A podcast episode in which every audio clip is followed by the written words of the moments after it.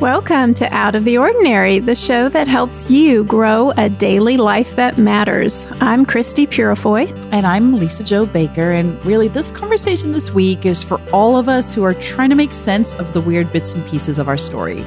Like, are they just like leftover vegetable fried rice? Like, no real sense of meaning, but it tastes good? Or are there layers of flavor and intentionality we don't immediately notice? Like, can you tell what we had for dinner last night? But seriously, I can't stop thinking, Christie, about how I'm nearly 50 and I really needed this conversation. It's what I need to see the design behind my journey, the creative beauty in the chaos. Yeah, Lisa-Jo, this is for everyone who feels themselves getting older and is spending time looking back in order to figure out where they're headed. Also, it's about your new book, so get comfy. Here we go. Well, listeners, if you follow me on Instagram, you got to come with me to Christie's house this past weekend. It was fun to be there. I think I did not say this on the gram, but we were there for Peter's birthday. So what did he want for his birthday? To be with old friends. And you are our oldest. I don't mean that in a pejorative way, like longest standing. Right.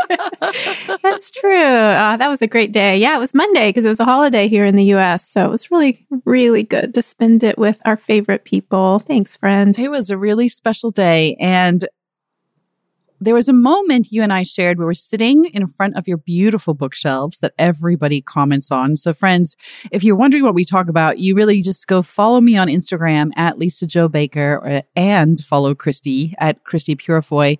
And I actually have a saved story on my Instagram stories called Maplehurst. So anytime I visit Christie and I do some storying, I save it there. And it's fun to go back, Christie, because I can look through all the seasons, like all this time that's passed, and I can watch all these different stories. So there we were in winter visiting you guys. It was really beautiful. And we were sitting in the, I guess you call it the parlor, but I always call it the library, because all of your gorgeous floor-to-ceiling bookshelves that stretch an entire room just like a library with a rolling library ladder and a fireplace. I mean, you're basically sitting in the Gryffindor common room when you come to Christie's library. That makes me so happy. You're right. It's so cozy. Yes. And we were sitting together and she said something to me that I haven't been able to stop thinking about. And it's relevant this week because I'm holding in my hands Christie's third book that just came out yesterday called Garden Maker.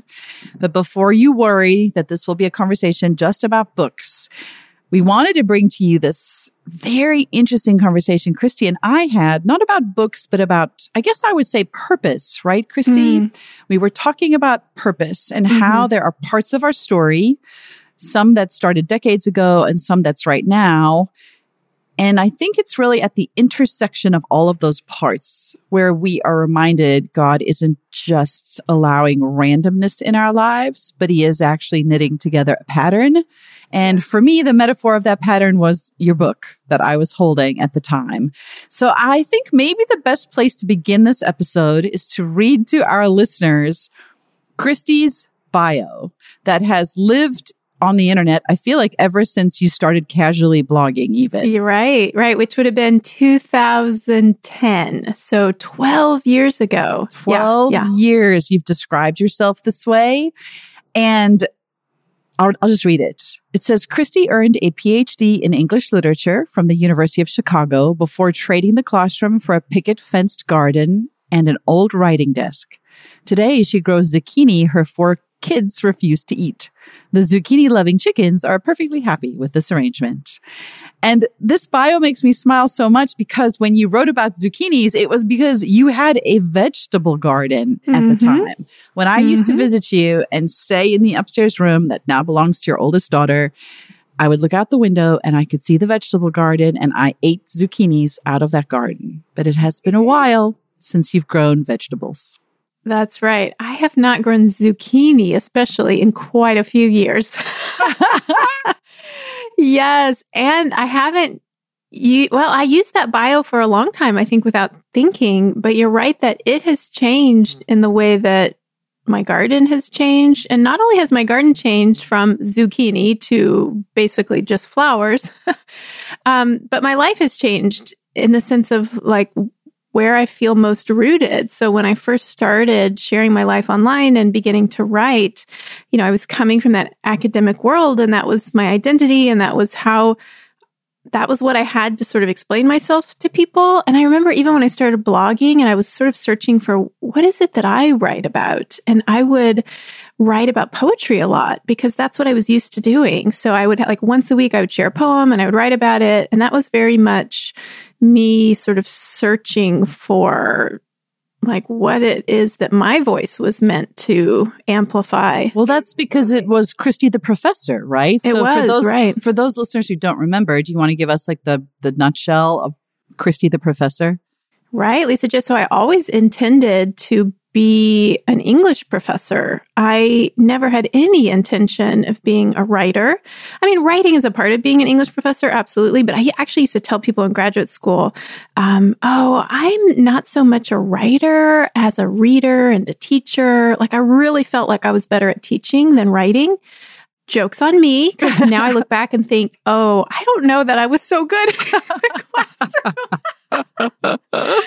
Oh, my dear. I want to say, bless her heart. You know, she just didn't know. And I absolutely didn't see myself as a gardener. So yeah, I was 10 years in Chicago in graduate school. And it was there that I only really accidentally started gardening because winters were so long. And so when a grad school friend invited me to share a plot in a community garden space, like in an abandoned empty lot, it just sounded like, well, you know, green things. Yeah, okay, maybe. But I mean, that's like as far as it went. And then it was coming here to Maplehurst in Pennsylvania where I knew my life had taken a turn. And I had chosen that turn, but I was still making sense of it. I knew that I wasn't any longer an English professor. I knew that that wasn't the path I was on, but what path was I on? Like, what was my purpose now? Who am I now? And I think the fear was like I had burned bridges. And now what was the point of all those years of PhD study and teaching poetry? Like, what was the point of that? These were questions I had for a long time. And slowly, I think I've been seeing the pieces fit together. But you're right. It's with this book that I'm actually holding something in my hands that almost in and of itself is the pieces coming together. Well, yeah. As someone who's watched you and been part of that journey, what's interesting looking back now, so here I am holding Christie's third book in my hands. It's called Garden Maker. It's heavy. It's thick. It's filled with photographs and essays and instructions for gardening and descriptions and names of flowers, both the scientific name and the common name. And then my favorite is like reasons to love that flower. So that's just Christie sharing with you. But in lots of ways, it's sort of a memoir too. It's a story of a gardener who was also an English professor. And I have loved holding this book because it is like a map of your exodus, your experience of coming out of one place and arriving at another place, only to discover it wasn't like you left all of you behind and became this other person. And I think for a lot of us on this journey, especially when we try and reconcile maybe work experiences we've had or places we've lived or stages of our lives with where we are now, there can be seasons where we've tried to like camouflage, chameleon into where we are. So I remember when you started online, it was almost like it wasn't cool to have a PhD in literature. Like that somehow didn't jive with being a blogger. Mm-hmm. There was this weird season where we didn't talk about those things. I remember I didn't talk about having a law degree. People were so surprised to discover that about me. Not that having a PhD somehow makes you better or more special, but it was almost as if the vibe of being a blogger was that you were in the trenches writing daily. You didn't need to have a degree, and somehow a degree made you seem like you were supposed to be in a different kind of community, not in this fly by the seat of your pants, we write late at night community. Does that make sense? That's how it felt to me, at least. Yeah, and I think that's real. That's why I struggled to even know, like, not only who am I, but what do I have to offer? Yeah. Because now I'm not, like before what I had to offer was, you know, an understanding of how to read great literature, and I would pass that on to my students, but I'd stepped out of that world. So that's no longer what I'm trying to offer. If I'm now writing about my faith and life online, readers don't want that. And that's not what I'm aiming to give. So what am I aiming to give? So yeah, I would write about parenting. I'd write about my kids. And then I'd write about a poem. And then I moved here and I started to write about a place. Right. It's funny that you just said readers don't want that. It's funny how we make assumptions about what people do or don't want from us based on what the people around us are providing or giving. Oh, so true. Right. And so there's this sense, I mean, you see the trend everywhere where if TikTok is dancing and pointing at words, then we 40-somethings feel like we should be dancing and pointing at words, you know, like there's this compulsion to do what's happening around us. And there's a great quote I read from Adele recently where she was talking about there are all these up-and-coming singers and they're wonderful and gifted and young and they're talking to people at a very specific time in their lives. And Adele said something along the lines of, but I need to write for my peers because who's writing for us? Who's writing for us? And so I think part of what I've loved about your journey is you did come from a place where it was almost like you had to, I mean, I don't know if this is true. I'm reading into your thoughts here in reading this bio, but it always felt like you needed to minimize your University of Chicago. I traded the classroom for, and then it sounds like very like sort of hippie blogger, fly by the seat of your pants, you know, picket fence garden and an old writing desk, you know, it's like. Do you know what I'm remembering right now, Lisa-Jo? And I didn't check this. I could be wrong, but sometimes even our memories of how things are tell us something. So in my memory, my first book, and I think on the book, but maybe it was elsewhere in the marketing. This is where I can't remember exactly. But in my memory, I remember looking at the bio that my publisher had chosen, and it doesn't mention that I have a PhD. Like it doesn't say Christie Purifoy PhD. It doesn't it doesn't mention that anywhere in the little bio. Right. And I remember noticing that at the time and thinking to myself, oh, that was a deliberate choice. And I think that was a choice to make me seem like I'm a relatable writer. I'm not some sort of authority expert writer. You know, like we go to the PhDs for certain kinds of books, like teaching books or theology or, you know, expertise from a doctor or like that's where we're looking for degrees. Right. But the kind of book I was writing wasn't that kind of book. Ooh. So I think they did make a deliberate marketing decision to leave that off. And I wasn't offended. I totally understood. I thought... Did they know? I thought two things. I thought... Oh, I get that. That makes sense. And I thought, number two, I feel sad about that. I feel like some really important part of my life doesn't matter anymore. Sure. I felt both. Yeah. And so did they know? They knew you had a PhD in English. Oh, yeah. Yeah. That's, you know what, this is going to turn into some kind of weird psychotherapy conversation because I have written 3 books, 2 Bible studies, and in none of them does it mention I have a law degree. Yeah. I'm pretty sure of it. And I will take, that is on me. And for the same we reason. We tend to write those bios. Yeah. I thought that, but I'm in this different world now. And in order to have the credentials for this new world, I need to be a good writer who has a blog community and who's kind of shooting from the hip. You know, I'm in the trenches of motherhood and I love what I wrote. I mean, love my books. They're authentically me. But I think as I get older, I have started to include more of my law degree in my bio because it shaped who I am. It's the education I had. It was a large part of, and still is, of how I see the world. The reason we're unpacking this conversation that began on the sofa in Christie's library is that I was holding the book, and as I looked at it and I paged through it, I was astounded to discover that there she was, all the parts of my friend. There's the professor, there's the gardener, there's the photographer, there's the blogger, because you have learned to write in a way that appeals, like this is essay style writing in this. And then I flipped to your about the author. I'm going to read your new bio that I feel like is this perfect, beautiful acknowledgement of all these parts of you. It says Christie Purifoy is a writer and gardener. And I love that writer came first, but you're like writer and gardener and you put them on par with one another. Like they're equal, they hold equal weight, they're equal parts of your life. You love them both. A writer and a gardener who loves to grow flowers and community. And that's a big shift. No mention of zucchini this time around.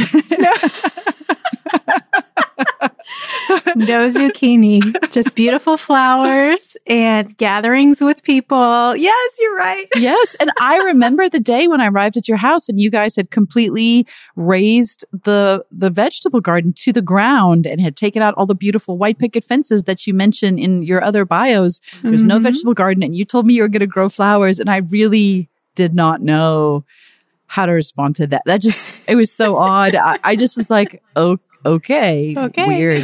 What does that mean? Like you have plants, you have pots in your house, and then you paid for a giant truckload of manure to be dumped outside your front door. And you just kept saying, this is going to be the flower garden. It's very hard to visualize. And now it is this lush, incredibly beautiful, intentional designed space that does grow flowers and hosts so much community, so many people who have come and sat in the flower garden. But continuing on, she is the author of 2 memoirs, Roots and Sky and Placemaker. And then it says, Christie earned a PhD in English literature from the University of Chicago. And I guess I'm going to pause there too, because I think it's beautiful that you've invited the University of Chicago back into your bio. You know, it's one thing to just say you have a PhD, but listeners, if you know, you know, University of Chicago is a very prestigious place to get your PhD from. And it is funny how we feel like we're not allowed to own those things. Like somehow isn't it weird that in circles where you were teaching, you would have to say that, a PhD from the University of Chicago.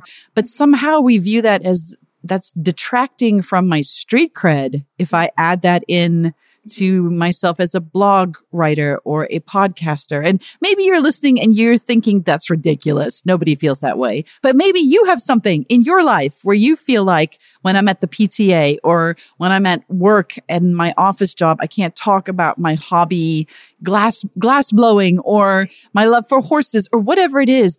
We compartmentalize these parts of our lives because we feel like we're supposed to be a certain person in certain places, but man, the joy of being older. And I'm thinking about it a lot these days as I'm like 3 years from 50 and my brain is like, I'm going to need the full 3 years, I think, to prepare for it. But this is one of those things, this embrace of all the parts of our story. And it's so encouraging. So yes. University of Chicago, there you are in Christie's bio.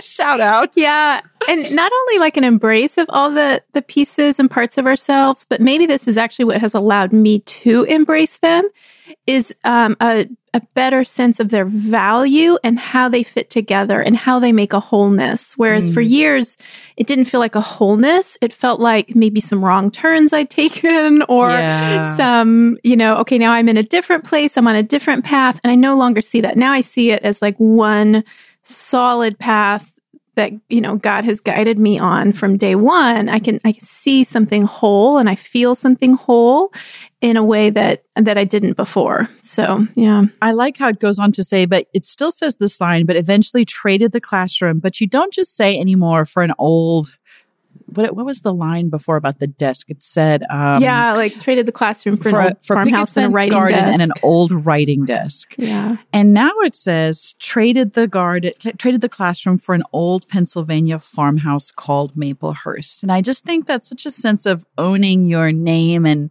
it's funny, I guess I've watched too much BBC lately, but it does feel like, kings and queens and lords who would like discover who they really are and own that name and title and position in the country, there's this sense of like owning who, can you say God has called out of you to be, here are all the pieces of the puzzle. It's so beautiful. And then it says where along with her husband and 4 children, she welcomes frequent guests to the Maplehurst Black Barn. For me, every mile marker of your journey is named here. Writer, gardener, PhD, Chicago, English literature, classroom, farmhouse, barn. Yeah. Barn, where I do sometimes now teach poetry. Isn't that wild? I love it so much. Full circle. Full circle. Yeah. I had goosebumps actually at some points when you were sharing that. It's wild. And I guess what What I want to unpack for our listeners is what it feels like along the way. So it's one thing to describe how great it feels today, like, yay, the pieces have come together and they're in the form of this book. But how it feels along the way is often like confusion, uncertainty, doubt, questioning, and at certain key points, fear, so much fear because at a few points, people were almost calling me into things or calling things out that they saw in me that made me just feel so nervous and even afraid to go in that direction. So I can remember, so you mentioned Garden Maker is full of photographs, and these are photographs I took in my own garden, every single one, except actually I should point out my author photo it's in the back of the book. I'm looking now. Page it's, I believe it's in the very back of the book. Yep, about the author. That photo was taken by my son, Bo, who I think was 11 when he took that. He's almost 13 now, but So except for that one, I took all the photos. But I can remember a couple key moments. So when I first left academia, left my job teaching in Florida, and started this blog. My sister was visiting, one of my sisters, and she had a blog at the time because she's a very talented photographer, and at that time spent a lot of time doing photography. And so she helped me set up my blog, and I told her, Kelly, the reason I haven't wanted to do this is because I feel like a blog should be beautiful, like visually, and I can't take, I'm not a photographer. So I asked her, would it be okay if I did the writing, but I used your photos as the illustration? So back in the days, if you remember blogs, they always had the same formula, a photo and then the essay. Or if the writer was actually a photographer, the essay would be interspersed with great photos. Right. Mine just usually had the photo at the top and then the essay. And then when you shared the blog, as we used to do, you'd share it on Facebook or so on. It would have that little image connected to it. So it would be, pretty, and someone might click on it. So I used my sister's photos, and I couldn't imagine anything else. And then I moved to Maplehurst, and I started writing about this place. Well, but I wasn't a photographer, so what to do? So my sister visited, bless her. She first came in the fall. We just moved in, and she came again in the spring. And both times, thank you, Kelly, she took tons of photos of the place and the house. Like she, purposely, we'd go around the house just taking random photos of everything. And then she would leave them with me so that I could use them for all my writing during the year. So even here, I was using photos of this place, but I was using Kelly's photos. And I remember her always telling me, Christie, you could do this. Like, you could learn. You could get a camera. And I just poo-pooed that. I just thought, no, I don't have time. I'm too old. No. I cannot. And then another time I was at a conference. I've shared this story just a couple times. I can't remember if I've shared it on the podcast before, but it's worth mentioning again. I was at a conference, and it may have even been the first time I got to meet in person. A good friend of mine, some of our listeners will know, the dear writer Shelly Miller.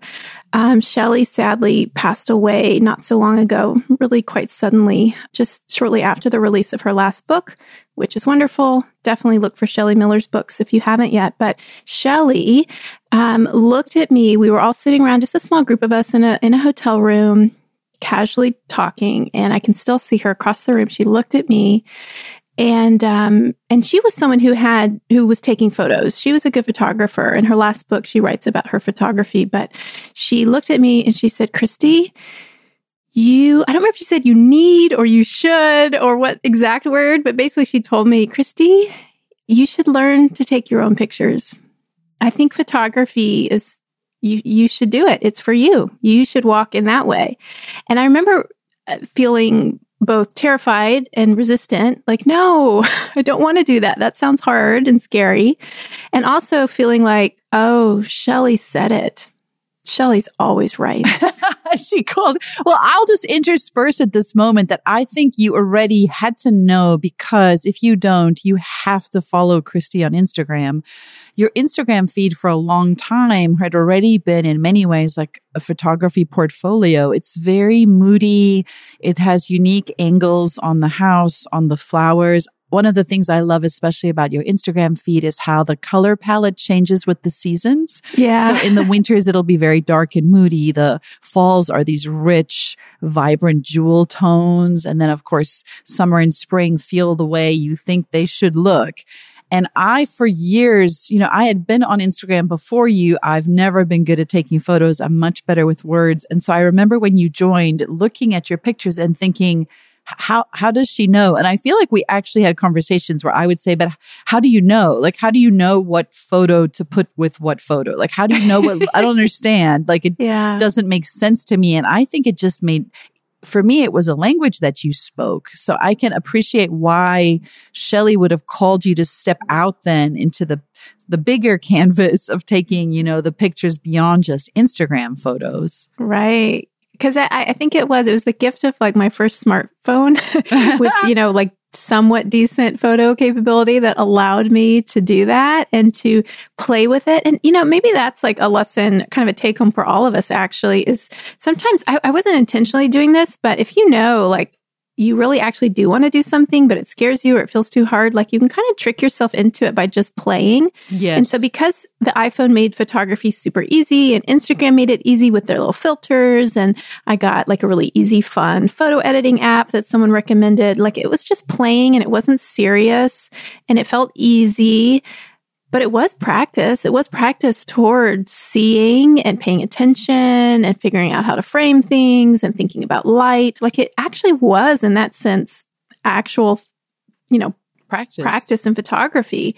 And then I was just always scared to take it to the next level, scared to buy a real camera, scared to edit my real camera photos, just because, that you need that kind of image for a book versus, just my iPhone photos that are great for online, but not for the printed page necessarily. But I think I did sort of trick myself into it. I didn't know what was happening, but it was happening. I was doing the thing I was afraid to do. So. I think those behind the scenes are so fun to think about. And I feel like we should continue the photo conversation deeper. So there are a few things about the photos that I think are interesting. So not only did you teach yourself how to take pictures, you then had to figure out for this book how to take pictures that you were in. Right. That you Garden were taking. Maker. Yes. And so if you have the book, and even if you haven't, you can look at the photograph on the show notes. Christie is on the cover of this book. Right. And I think we should share some of the BTS here about how this cover picture came about, because I'd like to point out that in the acknowledgments, Christie actually thanks me. I didn't know you would actually do that. It made me so happy. I'm going to read it because look at me. I'm such a two. We love public acknowledgement. It's one of our favorite things. Public praise makes us happy. But she writes here, thank you as well to my friend Lisa-Jo for guiding me toward the just right cover photo. And I remember conversations with you via Voxer, lengthy conversations where you kept insisting on a photograph, and I actually wrote it down. I believe it's on page. This is why you want the book in your hands, you guys, so you can look at this behind the scenes. Page 175, there's a little blue flower. Yeah. I don't even know the name of this flower. It's a very odd name. I can never remember it. Yeah. That makes me feel better. We'll put it in the show notes. It's like a little bulb you plant in fall and it comes up in spring, and it's a name nobody knows. It starts with an O. It's very small. It looks like a little star almost, and it's sort of a periwinkle blue color, and it's the background is this deep green grass. It's very moody. It's the kind of picture you would definitely see on Christie's Instagram feed, and she was in love with it for the book cover.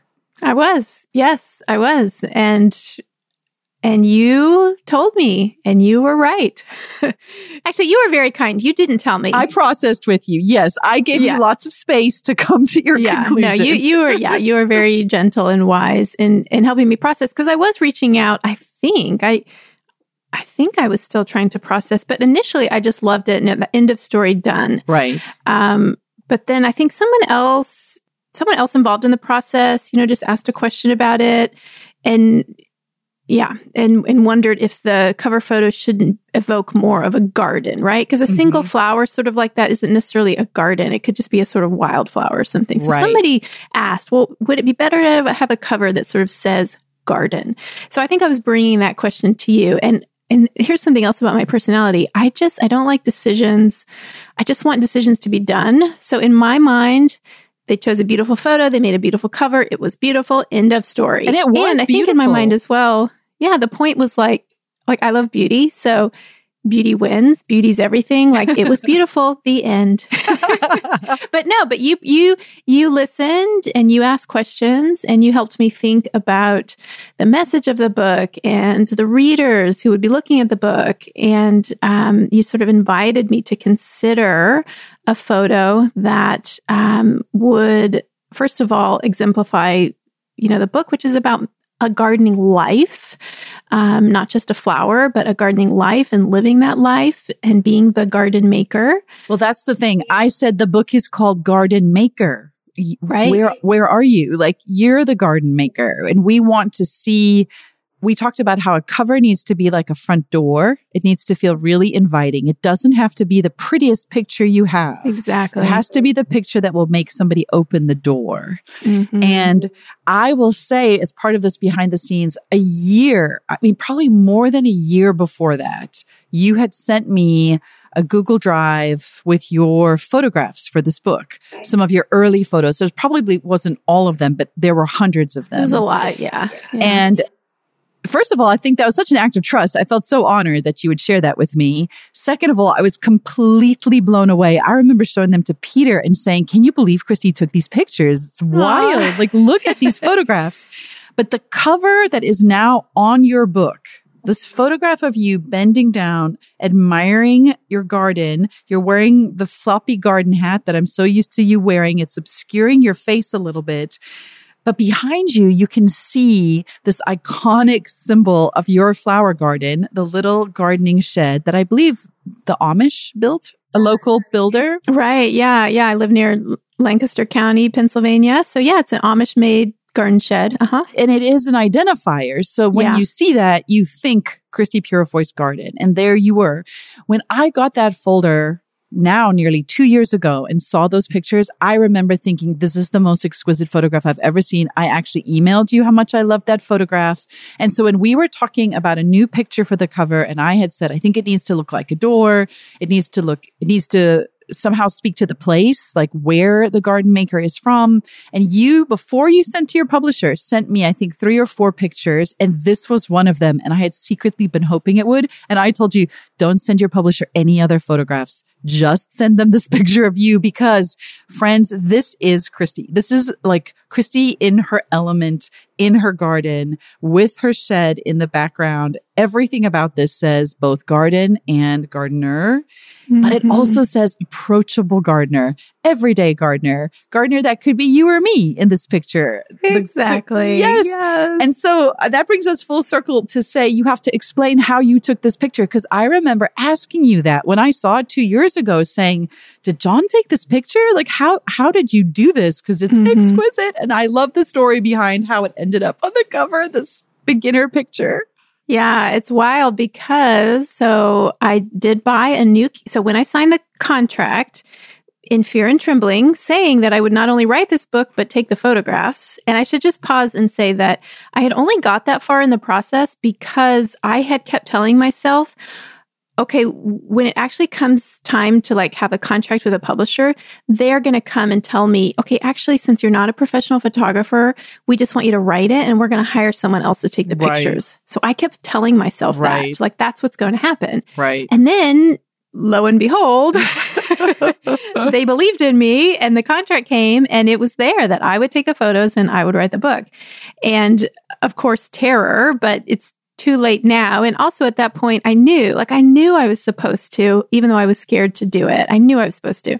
So signed the contract. First thing I did, I bought a camera. I bought a real camera, not the fanciest, but I bought a Canon 80D, I think it's called. I should have checked that. And we should link that in the show notes because somebody's going to ask and say, I want to know what camera you shoot with. Actually, I've got it right here because I was just downloading some photos for the next book. Dun, dun, dun. But this one is, so it's a Canon 80D, like EOS is on here too. Canon 80D. So a very good camera. but not the highest end, like for a wedding photographer, because I knew that I needed a good camera, but if it's too good, then it would just be, it would be wasted on me and it would be hard to use. So I was kind of looking for that middle ground. So it's been a great camera. Got some lenses for it because that's important. And so I had purchased this camera, started taking pictures with it. And then, like you said, realized, I've got to add some life, not just flowers, but some life to some of these images. This is a book about the Garden Maker. I need to be in here. And so sometimes I would ask my husband or my kid to, hit the shutter button for me, and I would be in there. But that's really hard because they're not photographers, so they're not framing it right. They're not necessarily focusing right. But I knew that the camera I had purchased as a new camera has all the kind of Wi-Fi, Bluetooth sort of stuff that we have nowadays, where it could connect to my phone. So I did a thing that is so hard for me to do, Lisa-Jo. I pulled out the manual and I read all the things. And then I went on YouTube and I Googled how to do, and I watched videos about how to connect my phone and my camera. So then I went out into the garden, and that's the day you see on the cover of the book. I went out in the garden and I hastily, threw on the outfit, not, let me just stay right here, not intending the image to be anything good, or certainly not to go on the cover of the book. Not intending to shoot a cover photo that day. Not thinking I was shooting a cover photo. Threw on these clothes that I thought, okay, neutral enough. Went out into the garden and started practicing setting up my camera on the tripod, having it connected to my phone, then walking in front of it and holding my phone in a way where it's hidden, but I could see on my phone, on the app, what my camera was seeing. I didn't realize that. So you can actually see on your, it's not, because I remember the days where we would set up a point and shoot, put the timer on, and then run in front of it and hope for the best. No, you can actually see. Now, it's not perfect. It's a little jerky, a little time delayed.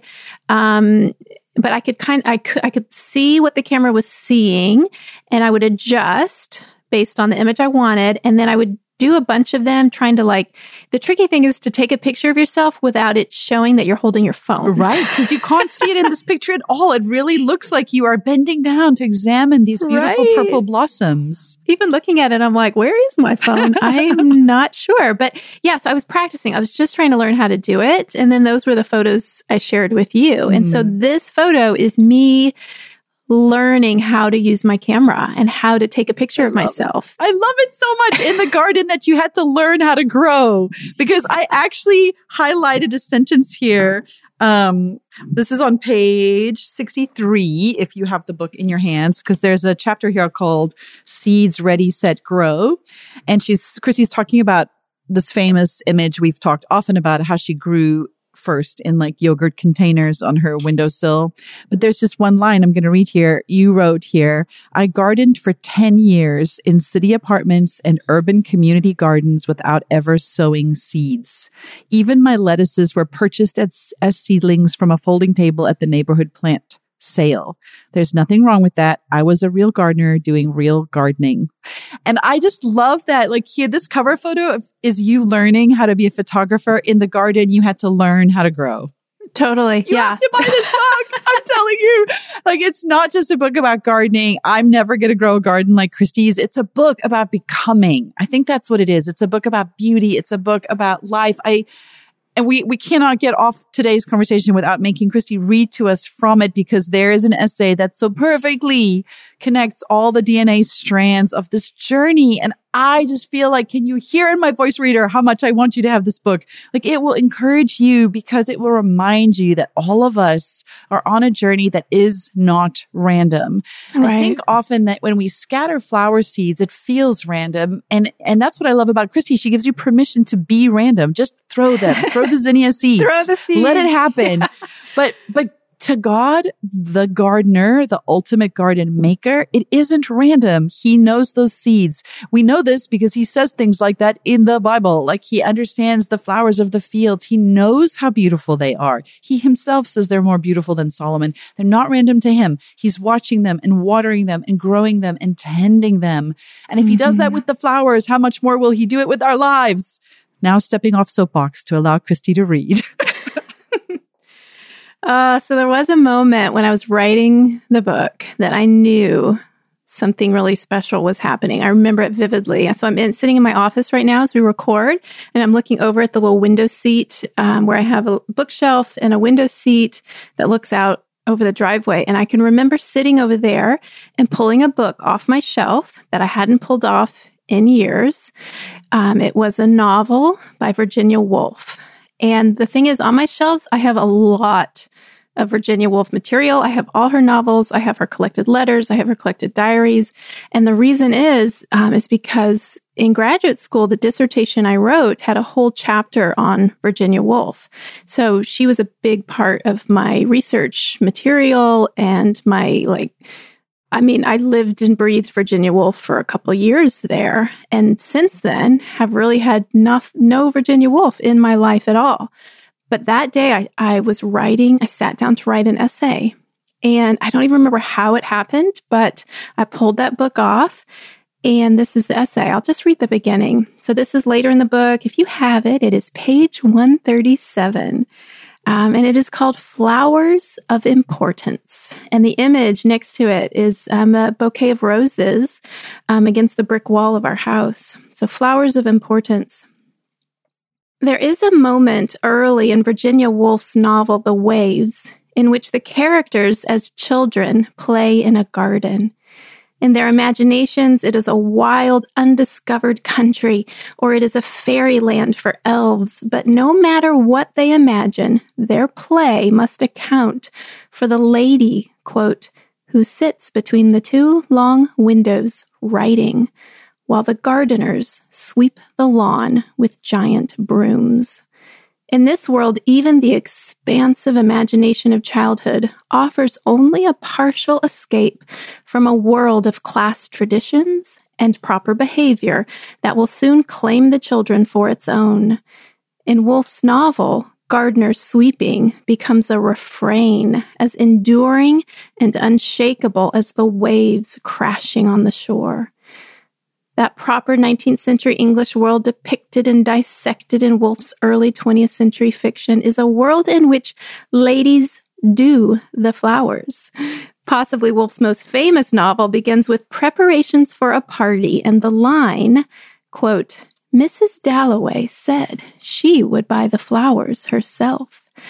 And in the To the Lighthouse, Mrs. Ramsey, a character inspired by Woolf's own mother, studies the flowers and frets over whether to send flowering bulbs to the gardener in fall, while her husband, preoccupied with his work, quote, did not look at the flowers, which his wife was considering, but at a spot a foot or so above them. In so many novels, women of a certain class busy themselves with flowers because they are not allowed to busy themselves with more important work.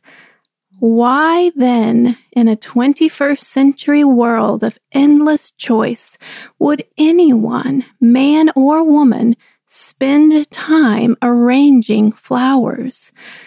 Flower arranging is a pointless art, and that, dear reader, is precisely the point. And then I go on to talk about my love for picking flowers. So great. There's the PhD professor of English and the garden maker. I feel like emotional just seeing that come full circle. I feel like it whispers hope to the rest of us, just like flowers do. Mm-hmm. Mm-hmm. Yeah, that I knew when I was writing that, like that the old Christie and the current Christie have come together and are writing this essay about my love for the absolutely frivolous, pointless, wonderful art of growing flowers and sharing them with others. Listeners, you really need this book. You need to get it into your hands. It's incredibly special. And as we did last week, we want to remind you that these 2 weeks of leading up to the book launch and now this week that the book is in the world, we are planning to send a signed copy from Christie to one of you. Don't let that stop you ordering one because you're going to want to give one to a friend. I promise you. It is, in my opinion, the ideal Mother's Day gift too. It's just an incredibly beautiful, giftable book. It's the kind of book you don't want to put on a bookshelf. You want to out on, like, I have actually 2 copies myself, and I have another one coming in the mail because I also ordered it, and I have them out I have them all out on my desk right now next to me so I can see them. They're very inspiring. They're incredibly beautiful. The plum cover is so pretty. So if you want to be entered to win a copy personalized from Christie, please go ahead this week and share this podcast episode, but make sure you tag at Christie Purifoy so that she knows that you did, and spread the word about this week's episode and Christie's book. And we'd love to pick someone between last week and this week to send a free copy to. But Christie, I'm so glad that you traded your classroom for this farmhouse that's only an hour and a half away from us, because you're still my favorite professor. Christie is still the person I call with all my writing troubles, and now Peter calls you with his gardening questions. So it feels like the perfect friendship marriage we are so glad has lasted all these years. Oh, absolutely. And I feel nothing but grateful for all the bends and twists in the path. You know, that's what they felt like at the time. Mm-hmm. Now, of course, I look back and I just see the straight road, but I feel so grateful for that whole twisty, winding journey that has brought me here. And I feel like I can say with confidence that even though our lives are all so different and, you know, we do lose things sometimes, we say goodbye to certain things. But the thing I feel absolutely more and more confident of every day is that when we allow God to write our stories, and when we just faithfully follow, he is just too good a writer, too perfect a storyteller to leave little dangling bits and pieces with no meaning. He brings it all together for good, and he gives it all a meaning so that it is all brought together into something beautiful. And so this is how it has looked in my life, and I'm so grateful. But I know he's doing that for each and every one of us. Absolutely. The book is called Garden Maker, Growing a Life of Beauty and Wonder with Flowers, available everywhere you buy your books.